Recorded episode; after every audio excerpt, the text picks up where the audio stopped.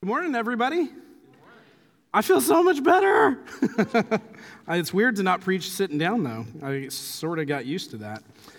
All right, so as we jump into the text today, we're going to try to unpack the second half of John 14 after we started chapter 14 last week, as Pastor Mike taught us. And there's a lot of verses, there's a lot to unpack. But uh, one of the things I want you to do before we jump into this is I want you to turn to your neighbor, and here's what I want you to say I want you to say, This passage is not for you. Now, what I want you to say to your neighbor is, This passage is for me. All right? And here's one of the reasons I have you do that because a lot of times, if we're honest, we listen to sermons for somebody else. Oh, that's good. Oh, my husband needed to hear that. Why wasn't he here? You know, that kind of thing. That's not what we're doing today. This passage is for you. I got to be honest, I think of you when sermons are written. When we're writing the sermons, God is bringing to mind different people within the body. What do they need to hear while interpreting the text correctly? And so I'm thinking about you guys, and Mike, I know, does the same as we're teaching these texts. So I'm excited to try to unpack the second half of 14, where Jesus spends his time comforting his disciples by the explanation of him sending the Holy Spirit to his disciples. I want to begin by saying the Holy Spirit is the third person of the triune God. The word that is used in Christian understanding is Trinity, aka Trinity. He is just that, a He. He is how He is referred to in Scripture. He has always been. He is part of the Godhead Father, Son, Holy Spirit.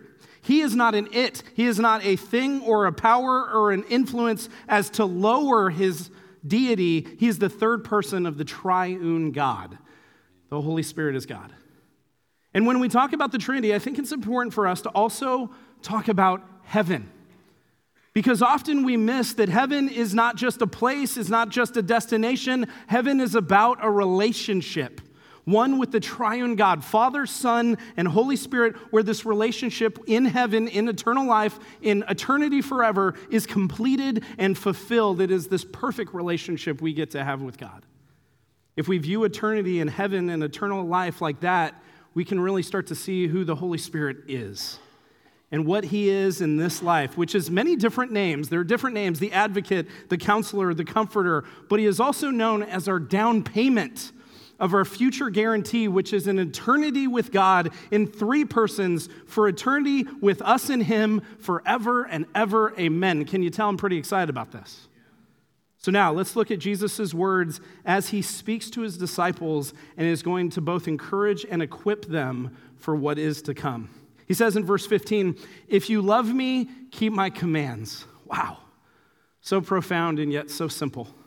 Jesus says to his disciples, If you love me, you keep what I say, you keep my commands. If you are mine, you do what I say. I think when we read this, we think it's punitive. As if God says, In order to prove to me that you love me, you must obey me. And yet I don't read it that way. I believe that because we love him, we want to obey him. Do you see the simple difference? We want to obey him because we love him. See, let me say it this way love is the motive and obedience is the action, not the other way around as religion would teach. Love is the motivating factor to everything we do for God because we are in relationship. We, when we are trusting and obeying God, we are practicing heaven. We are practicing our perfect relationship with God that is promised to us and sealed by the Holy Spirit. Because God has gifted us His Spirit to make us holy, hence, Holy Spirit, to be comforted to be equipped through relationship with God to obey Him more and more, to apply, obey, and practice God's word in our lives. This is something the Spirit does in us. In 1 John chapter 5, verses 1 through 3, the disciple whom Jesus loves, as he writes to the early church, he says, Everyone who believes that Jesus is the Christ is born of God, and everyone who loves the Father loves his child as well. This is how we know that we love the children of God by loving God and carrying out his commands. In fact, verse 3, this is love for God, to keep his commands, and his commands are not burdensome. Everyone who believes will obey, and yet you don't obey to prove that you believe that you love God or believe that, you, that he exists. You obey because you love him. So, verse 16, here's how, how Jesus continues And I will ask the Father, and he will give you another advocate to help you and be with you forever. Verse 17, first part, the Spirit of truth. Here's one of the things I, I want you to take away today that I so appreciate. One of the things I appreciate about God is that He doesn't ask anything of us that He can't do in us. He doesn't ask anything of us that he can't do in us. And Jesus says he will ask the Father, which is yet another instance where Jesus is submissive to the Father because he knows that all he is doing is to please and obey the Father because love is the motive and obedience is the action. So Jesus asked the Father to give in Jesus' absence the advocate. The word in Greek is the parakletos. It's the advocate, it's the helper, it's the assistant. Now, before you think, sweet, God gives me a person to do all my work for me, that's not what the Spirit does. No, He empowers, He equips, and He brings to remembrance God's will revealed in God's word, written by the Holy Spirit, so we can obey Him out of love. Jesus says that the Spirit will be a helper. He will be with his disciples forever, and the Spirit is a spirit of truth. I don't want us to miss how incredibly vital the Holy Spirit is to our Christian walk. I don't want us to miss this. In fact, let me say it a different way. We do not have a Christian walk, a Christ centered life, redemption, spiritual eyes to see, a continued grasp of the gospel without the Holy Spirit.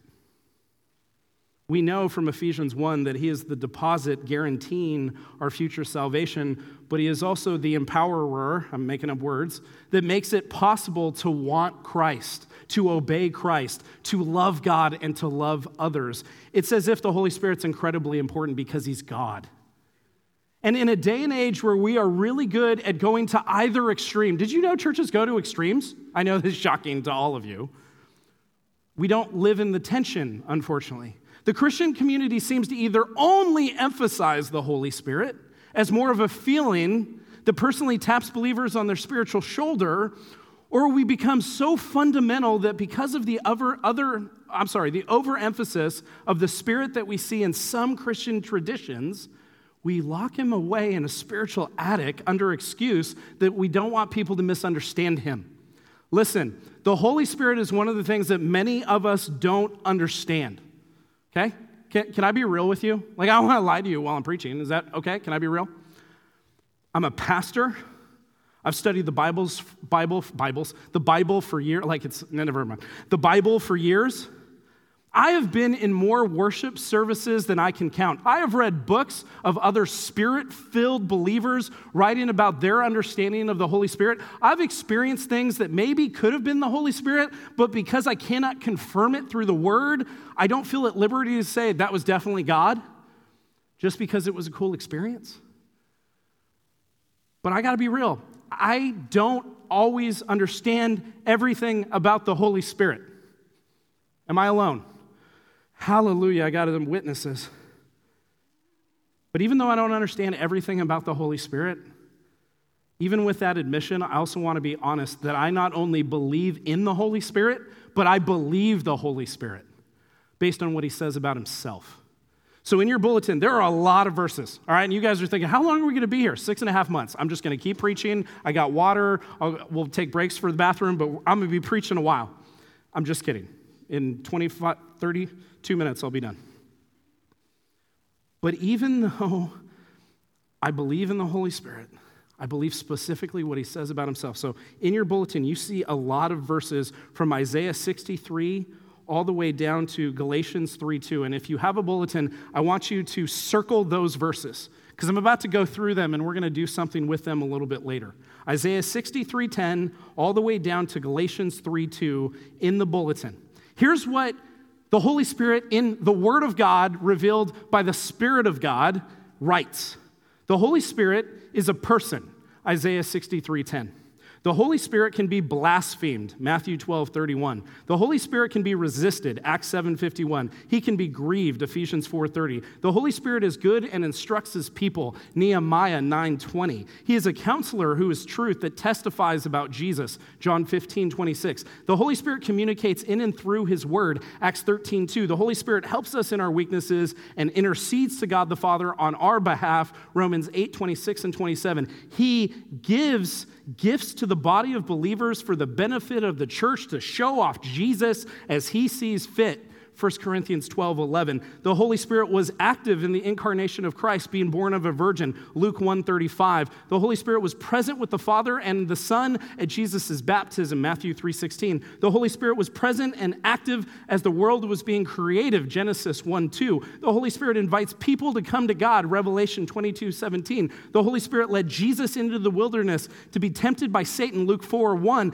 The Holy Spirit dominated Peter as he preached the truth about Jesus to thousands of onlookers, Acts 2 4 and 14. The Holy Spirit convicts the world of sin, John 16 8.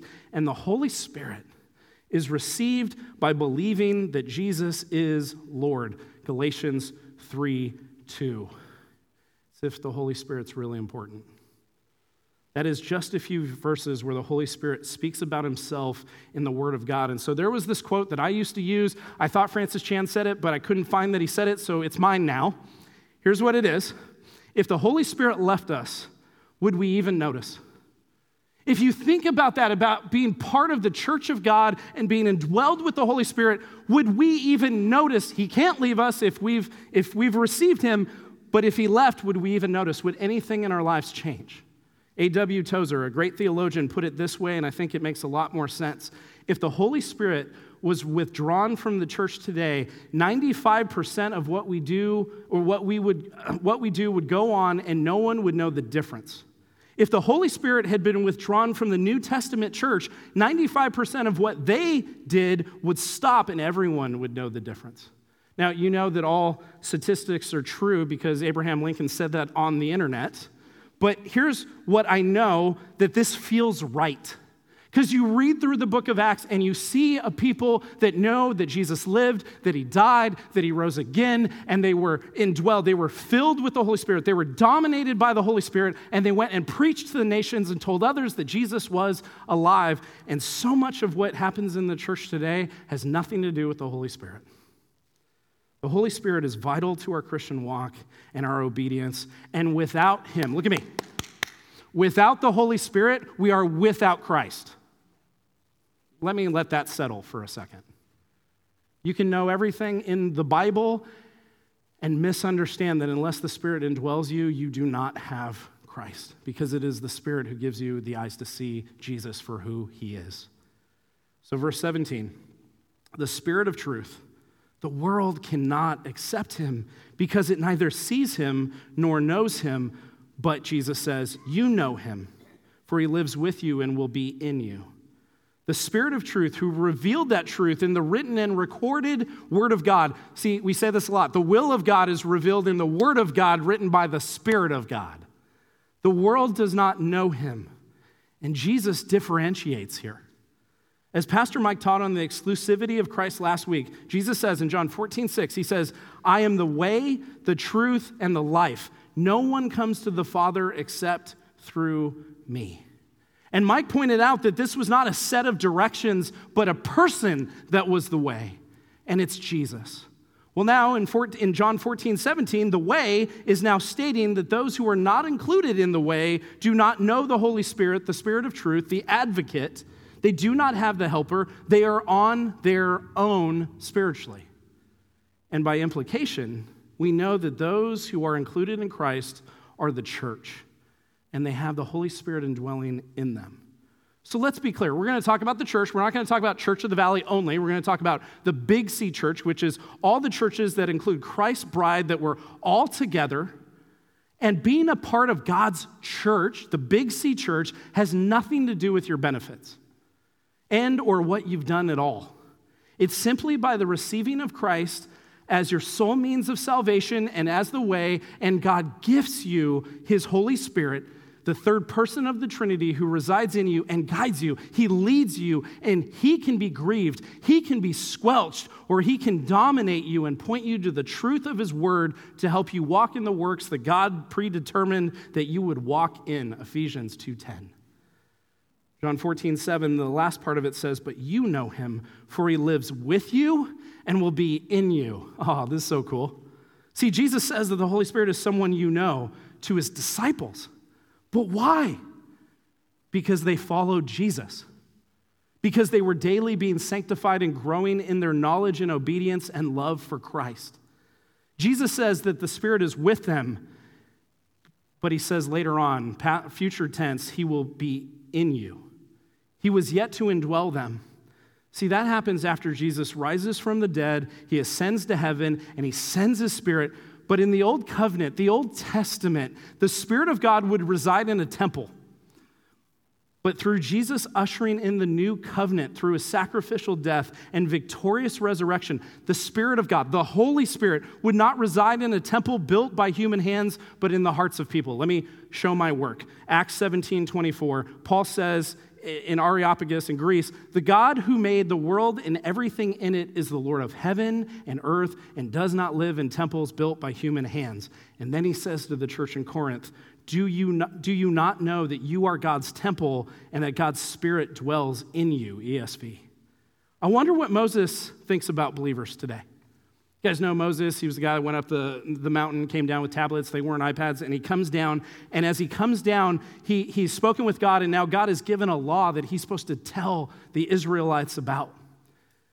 And Moses lived in a time where everything he experienced, everything he did, was a foreshadowing of what was to come. See, glimpses were made of Christ, but not the full picture of Christ.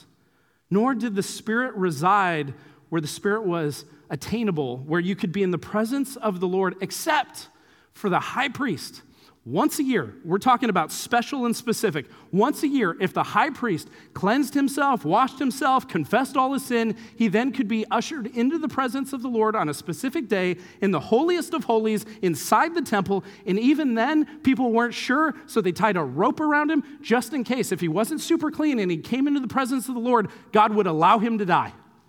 And so they would have the rope to pull him out just in case. Yet we, those of us today who have repented of our sin, we've been going this way, and all of a sudden we switch direction because we trust that God is good and we need him. Those who have repented of their sin, those who have confessed their sin and have trusted Jesus as Lord, we now can be in the presence of God. We can have direct access to God. I wonder if Moses, if he was talking to one of us today, would say something like this Let me get this straight. You are the temple? Say what? You get direct access to God? The Spirit of God resides in you? Are you kidding me? You know about the resurrection because it already happened in your life? I wonder if Moses, if he lived on earth today, would think that believers take for granted the beauty of having God in us. I bet you he would. And Jesus says in verse 18, I will not leave you as orphans, I will come to you. Commentators on this verse tend to either attribute it to the Spirit, the Holy Spirit, or Jesus' resurrection, where I believe actually both can be true at the same time. Let me show you. Jesus has been speaking of the Spirit, and Jesus then says, I will not leave you as orphans. This could be assumed that he means in the Godhead, because the Father, Son, and Holy Spirit, that as he leaves, he will send the Holy Spirit so that the disciples will not be without God manifested in their lives. But it also could point out to what Paul points out in Romans 8. Here's what it says this is so powerful Romans 8, 9 through 11. Paul says to the church in Rome, You, however, are not in the realm of the flesh but are in the realm of the Spirit. If indeed the Spirit of God lives in you, and if anyone does not have the Spirit of Christ, they do not belong to Christ.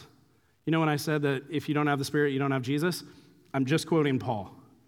But if Christ is in you, verse 10, then even though your body is subject to death because of sin, the Spirit gives life because of righteousness. Whose righteousness? Jesus's. And if the spirit of him who raised Jesus from the dead is living in you, he who raised Christ from the dead will also give life to your mortal bodies because of his spirit who lives in you. So if the spirit is what will keep them from being orphans, because the spirit resides in them, but Paul also points out that what is through the spirit is that Jesus was resurrected. So being in Christ means you too are a part of Jesus' death and his resurrection. And all of that is enabled by the Spirit of God who indwells in those who are God's possession. This past week, I got to take our family to Big Bear in Southern California. Anyone been, been to Big Bear? Pretty nice. I like it. Small town. There, there was snow when we got there. It was cool. And we got to spend time with family who lived there. We got to stay at Aaron's aunt and uncle's house. They have a second house up in Big Bear, so we didn't have to rent a rental, which was fantastic, pastor economy. Uh, and when we were talking with Aaron's cousins, uh, Bridget and Mark, I actually, uh, Mark and Bridget got married, so Mark's Bridget's husband, they weren't cousins when they got married. Sorry, that, that whole story, I'm messing it up. But I married them. Wow, that makes it even more Jerry. Anyway, and so Aaron's cousin Bridget and her husband Mark, who I got to marry, have been attending. They came and told us that they started going to a church this past Sunday. And they hadn't gone to a church in years. And they told us about the church. And, you know, of course, the first thing Aaron and I do is we go online and we start looking at the church, right? Because that's what we do. It's just us. I'm sure none of you guys ever do that. And, and so we start looking up the church, and I'm talking with Mark, and Mark said, Yeah, I got invited to a prayer meeting on Tuesday morning, and I, I, I kind of want to go. And I said, Hey, I'll go with you. But one thing, you can't tell them what I do for a living. And they're like, he's like, deal. I was like, sweet. So we walk into the church and they have a table with about, I don't know, five seats, and there was like, there were four people, and they pulled out another chair for me. And as we walk in, just a few leaders around the table and they're having a conversation. We walk in, and they were so excited that two young men, I loved being called young. This was awesome. Two young men had come to the church. And we, we sat down and we kind of shared who we were. And they didn't ask me what I did for a living, so I didn't have to lie to them, um, which was great. And they started with a devotional of someone I wouldn't ever recommend that you hear a devotional from. And so I had to kind of do this moment of, okay, that's fine. And as we started to pray, I started to listen to them pray. And I, I started to, I found out as they were praying that uh, they were about to get a new pastor. And they hadn't met the pastor yet. According to their denomination, the denomination would bring in a new pastor. But as we were praying, I was listening to them pray. And one of the things, even though I don't think they would emphasize what we emphasize, and they were a different tradition in a lot of ways, I experienced a group of people who were dependent upon God. And not only that, they were very loving to one another. You remember just a few weeks ago, I taught on, by this all men will know that you are my disciples by the amount of times you attend church, right? Like that's what he says? Oh, by the way you love one another. They prayed for one another's needs. And then while in prayer, I heard that they were in process of having this new shepherd, this new pastor that they hadn't met yet. They didn't know who he was. But then I started to listen to a few of these church leaders pray and ask God. Now, don't miss this. They ask God to help them not to attempt to push their own agenda, but to trust the Lord through their new pastor that they had never met. I gotta be honest, guys, I started to cry. As some of you may know or remember, even when myself many of us first got here, that wasn't the case for everyone here. There were a subset of people who wanted to do church their own way and really didn't want to be led as much as they wanted to have someone to push around their agenda. But the story of Church of the Valley, how the Spirit of God has moved in this place and used messed up people like us I got to tell them the story about how God has used this place to make much of Jesus and how some of your lives have been changed, how you've grown into the, the likeness of Jesus, how marriages have come together as you've raised your children up in Christ, as college has not just become a thing that you go and do, but it's a community and experience that you get to have with other believers. I got to talk about all of you as I shared with this leadership, and they were so encouraged by everything that we got to share and, and talk about at the end of prayer, it was funny because I, I hadn't told the story yet and I was just praying. And then all of a sudden, one of the leaders looks at me and she goes, Are you a minister? And I said, Yes. She goes, I knew it. So apparently, ministers pray a certain way. But what I loved was their willingness to trust God with this authority that he was bringing in and this new lead pastor that they had never met. Now, remember, this passage or this sermon, these passages aren't for the person next to you, they're for you. So buckle up. Romans 13, verses 1 through 2 says it this way Let everyone be subject to the governing authorities. Nuh for there is no authority except that which God has established. The authorities that exist have been established by God. I know we want to say nah. Consequently, whoever rebels against the authority is rebelling against what God has instituted, and those who do so will bring judgment on themselves. Deep breath. I want you to hear this God is sovereign over all authority, from the government over all citizens, through the church over all believers parents over all children, and even employers over all employees. And God doesn't give an escape clause if the authorities are not competent. Sorry, talk to David. Saul was a moron. The only clause you get is if the authority over you points you to be disobedient to God and His word. See, submission to authority. Oh, I feel some of you getting angry at me. That's cute. Get mad at God. He says it.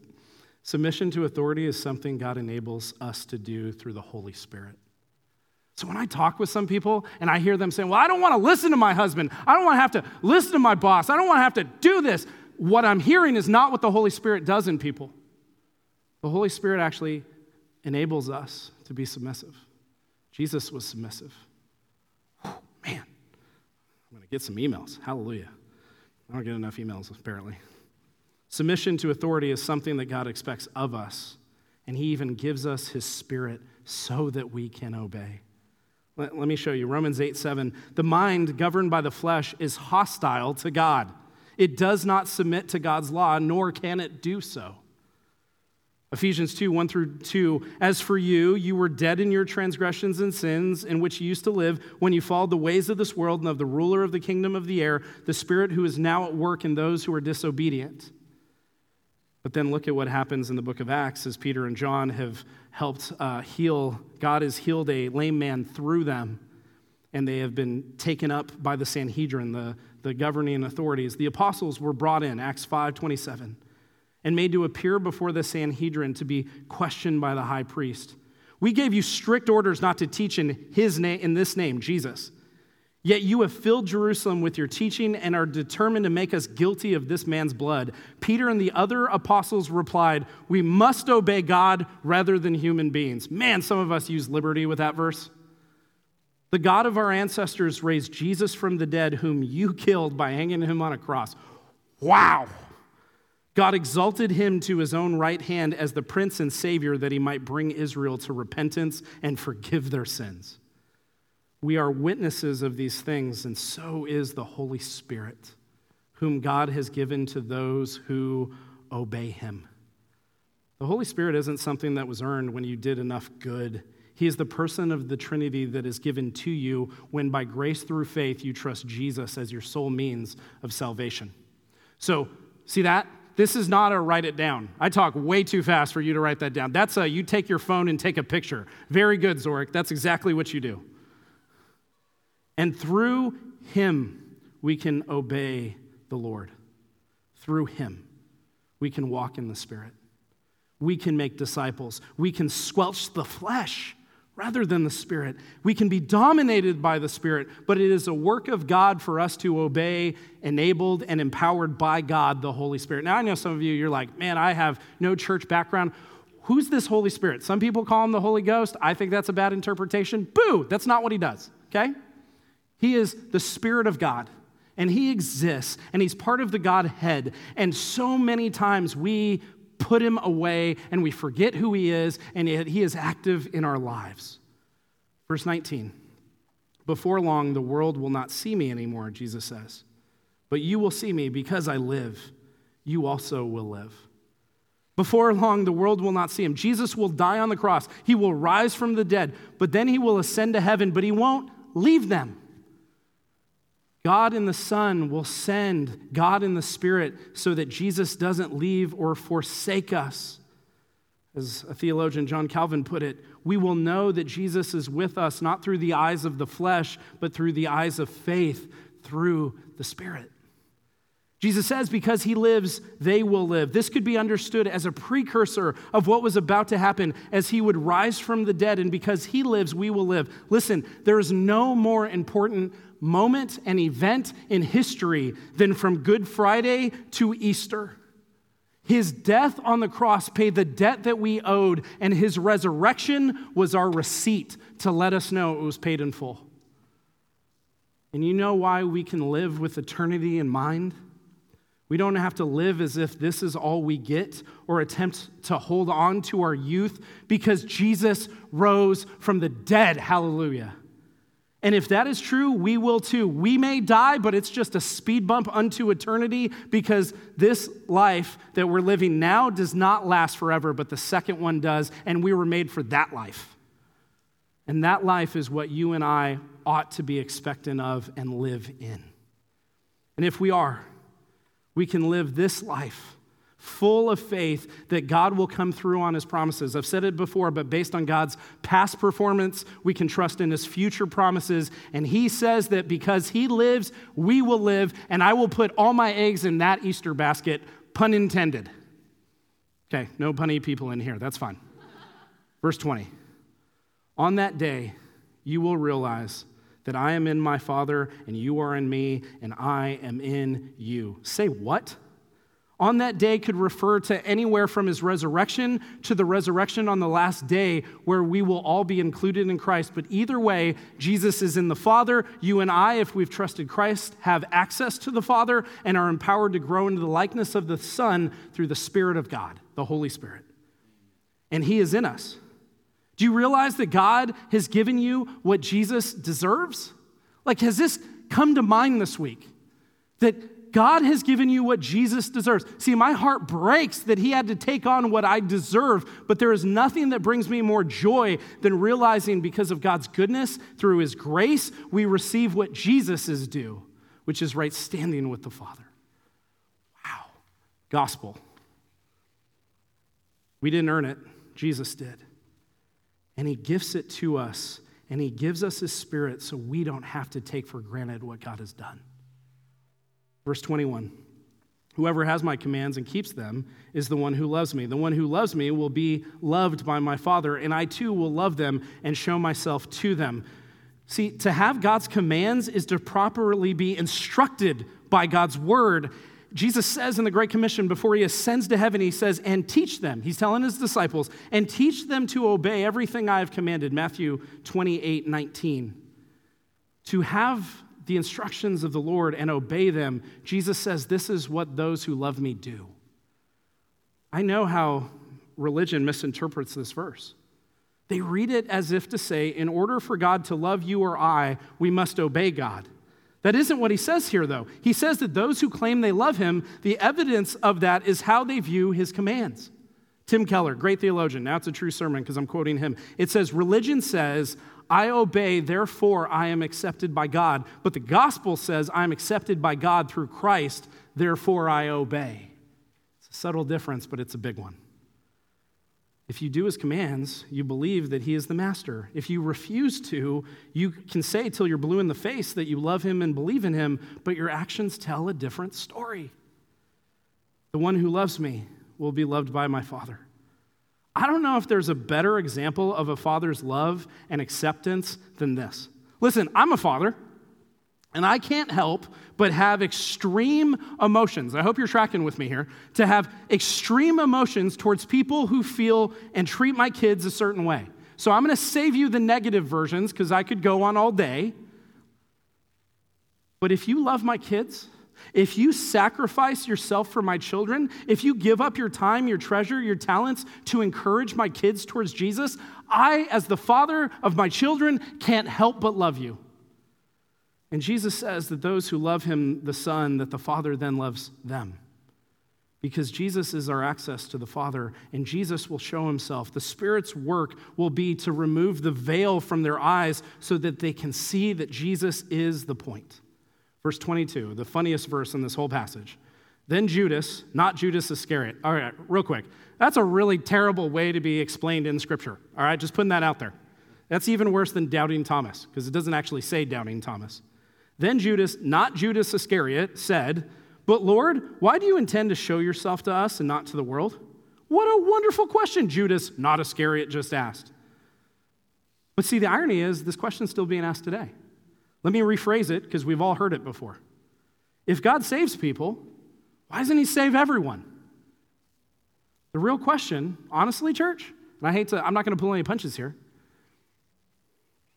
I'm going to start not pulling any punches. The real question is if we're all enemies of God, why would He save any of us? But look at Jesus' response. Because at first glance, it doesn't look like he answers the question at all. Jesus replied, Anyone who loves me will obey my teaching. My Father will love them, and, and we will come to them and make our home with them. Sounds almost redundant to what he said just prior to the question, as if to be taken as, Hey, Judas, not Iscariot, you missed what I said, so let me say it again. But he isn't using, he isn't doing that. He's using his example of those who can and can't see. He says that those who obey are the ones who can see Jesus for who he is. And then he goes on to verse 24 and he says, Anyone who does not love me will not obey my teaching. These words you hear are not my own, they belong to the Father who sent me. Huh. But those who cannot see me, they show themselves by their unwillingness to obey my commands. Wow. Those who don't love can't obey. The fact is, there are people that look like they obey they seem to do the right things. They look religious. They may even seem worshipful, but we look at the action. Here's what we do we look at the action and we attempt to interpret the heart, don't we? Can we be real? We see someone doing something, we're like, well, obviously they're not saved. Like, this is stuff we think. Just me? Wow, I messed up. I'm sorry. I need to repent. It's just me. Okay. We look at the action and attempt to interpret the heart, but you know what God does? God looks at the heart and then he interprets the action. He looks at the heart and then he interprets the action. And Jesus then points to the fact that he doesn't say this on his own. This isn't his opinion, but that this comes from the Father. Verse 25 All this I have spoken while still with you, but the advocate, the Holy Spirit, whom the Father will send in my name, will teach you all things and will remind you of everything I have said to you. The Spirit will remind you of everything I have said to you. Okay, here's the problem with that. I'm almost 40, all right? My kids like to remind me of that all the time. And I'm almost 40, and I forget stuff all the time. Anyone who's not for, almost 40 also do this? Okay. I forget stuff. But he's not talking about like, you know, who, who played a character in Growing Pains in 1987. That's not what he's talking about. The word from the word will not be forgotten by the disciples because the Spirit will remind them. And the New Testament, as we know it, is being foreshadowed in this moment. As Jesus has been with them, but they will need God's Spirit to be able to write down, to speak and teach the truth of what God had said and allowed them to experience. The Holy Spirit will teach you all things. This becomes the junk drawer for all truth. We think that any lesson we come up with is God's truth. And even though it's okay to understand sayings, it's okay to have life hacks that may help you understand to do things better. We ought not look anywhere but what God says about himself to be what we're sure about God.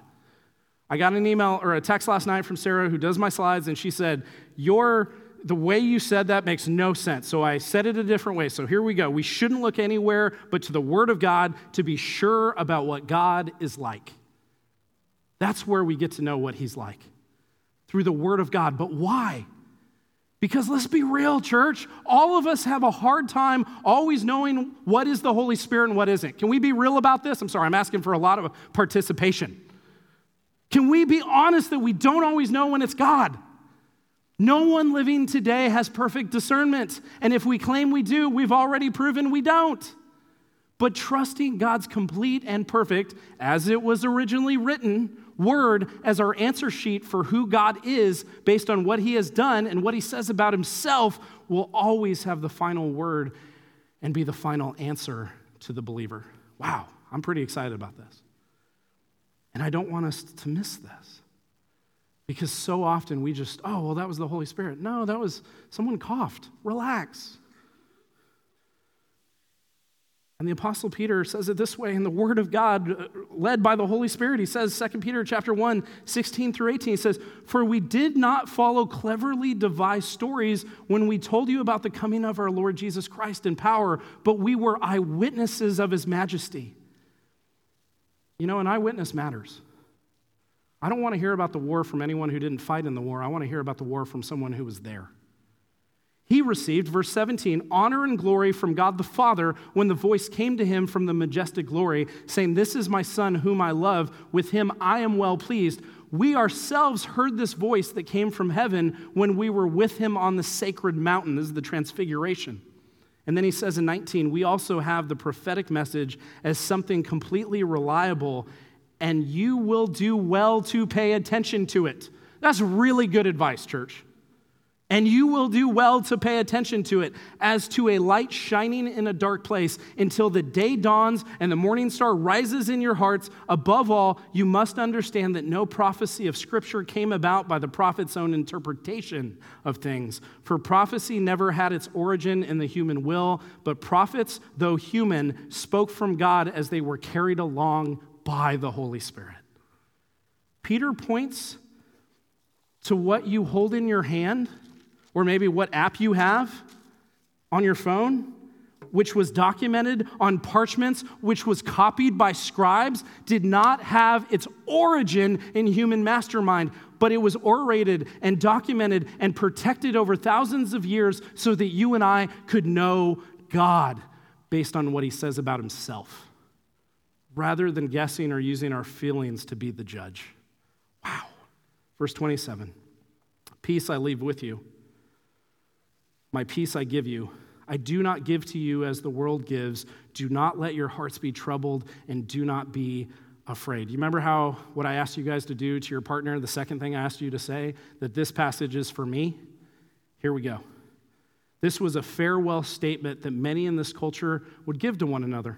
But Jesus saying peace, a word that implies prosperity, was not a piece of empty words like have a great day or like in our yearbooks, have a great summer, you know, like that's not what this is. But this is the presence of God as He would send the Holy Spirit to provide all that the disciples needed to obey. Peace was the Hebrew word for shalom. Say shalom. Man, Hebrew words are fun to say. And shalom would be theirs in God as He sends His Spirit to indwell in them. They would have His presence in a fullness of relationship. In Philippians chapter 4, verses 6 through 7, Paul says it this way Do not be anxious about anything. We've seen this on the bottom of In-N-Out cups. Do not be anxious about anything, but in every situation, by prayer and petition with thanksgiving, present your requests to God. Whoa, I don't know why I yelled there. And the peace of God, which transcends all understanding, will guard your hearts and your minds in Christ Jesus. God's presence, His shalom, our right standing, and His peace is what ought to combat our anxiety and fear. And so I'm going to be real with us. I met with my, my biblical counselor two weeks ago, okay? And in case you're wondering, I'm very pro counseling as long as the counselor knows the Word of God specifically. And even if they don't know the Word of God, as long as you know that they don't know the Word, but if they come to teach and they're not really teaching the text in context, sometimes that can be dangerous. But I love my biblical counselor. He's a good friend, actually. And as we were talking, I was telling him about some of the stress that I had been dealing with over the past few months. And he made this point that was really good. He said, Tim, you can't let getting rid of all your anxiety and stress be your ultimate goal. Because this world is sinful. And stress and fear are things that it's constantly functioning in. It's broken. But we're not of this world. And God has given us His Spirit not only, but also for, for lack of a better term, a way to manage our anxiety. It is through the Holy Spirit, us being redeemed and sealed by Him, that we have access to God the Father through belief in God the Son, that the Spirit of God made known to us so that we can rest in our shalom with Him, our wholeness in relationship with, with God because of God's gift in His Son and through His Spirit. So when Jesus says, Do not let your hearts be troubled or agitated, be anxiety dominated, do not be afraid, he can say that this is possible because he sends his spirit to not only remind us of his word, but to dominate us with his presence. Verse 28 You heard me say, I'm going away and I'm coming back to you. If you loved me, you would be glad that I'm going to the Father, for the Father is greater than I. The disciples did love Jesus. But mixed in with their love was a human selfishness. Did you guys know you have that with people? That wanted Jesus to stay rather than to be where he belonged, which is in heaven with the Father. So, as Jesus says, If you loved me, you'd want me to be with the Father, he then says he's going to the Father whom is greater than he. But I, I can't skip this. This isn't about Jesus being a lesser God, as some heretics have attempted to persuade others in interpreting this verse but about the fact that Jesus had descended into this world to be the mediator between man and God. He had left the presence of the Father to be here with us. And John Calvin put it this way, and it has nothing to do with predestination, so relax.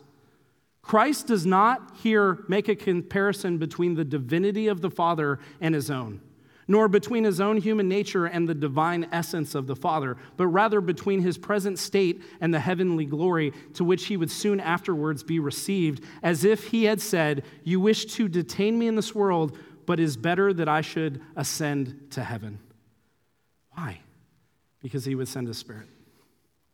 Verse 29 I have told you now before it happens, so that when it does happen, you will believe. Jesus, again, as we have heard him say this in the presence of his disciples, he says this before, so when it takes place, you, they would once again realize he's not just some ordinary rabbi, but he's the extraordinary Son of God, who not only called the shot, but he controlled the outcome. Verse 30 I will not say much more to you, for the prince of this world is coming. He has no hold over me. Jesus is making known that he has said almost all that he intends to tell the disciples before he dies and rises again, and then implies that the enemy is coming, meaning his crucifixion is at hand. But I highly doubt the disciples understood that. As those watching Jesus be crucified could not comprehend that the plan of God was to defeat death, was for God in the flesh to take death on personally. Wow. And yet Satan had no hold over Jesus because, unlike all of us, Jesus was not polluted or overcome by sin. Verse 31 But he comes so that the world may learn that I love the Father and do exactly what my Father has commanded me. Come now, let us leave. Yet Satan, if he knew it or not, was a pawn in God's plan to show the world that Jesus was the perfect sacrifice and the perfect obeyer to the Father by being willing to obey unto death on the cross. Worship team, why don't you come on up, please?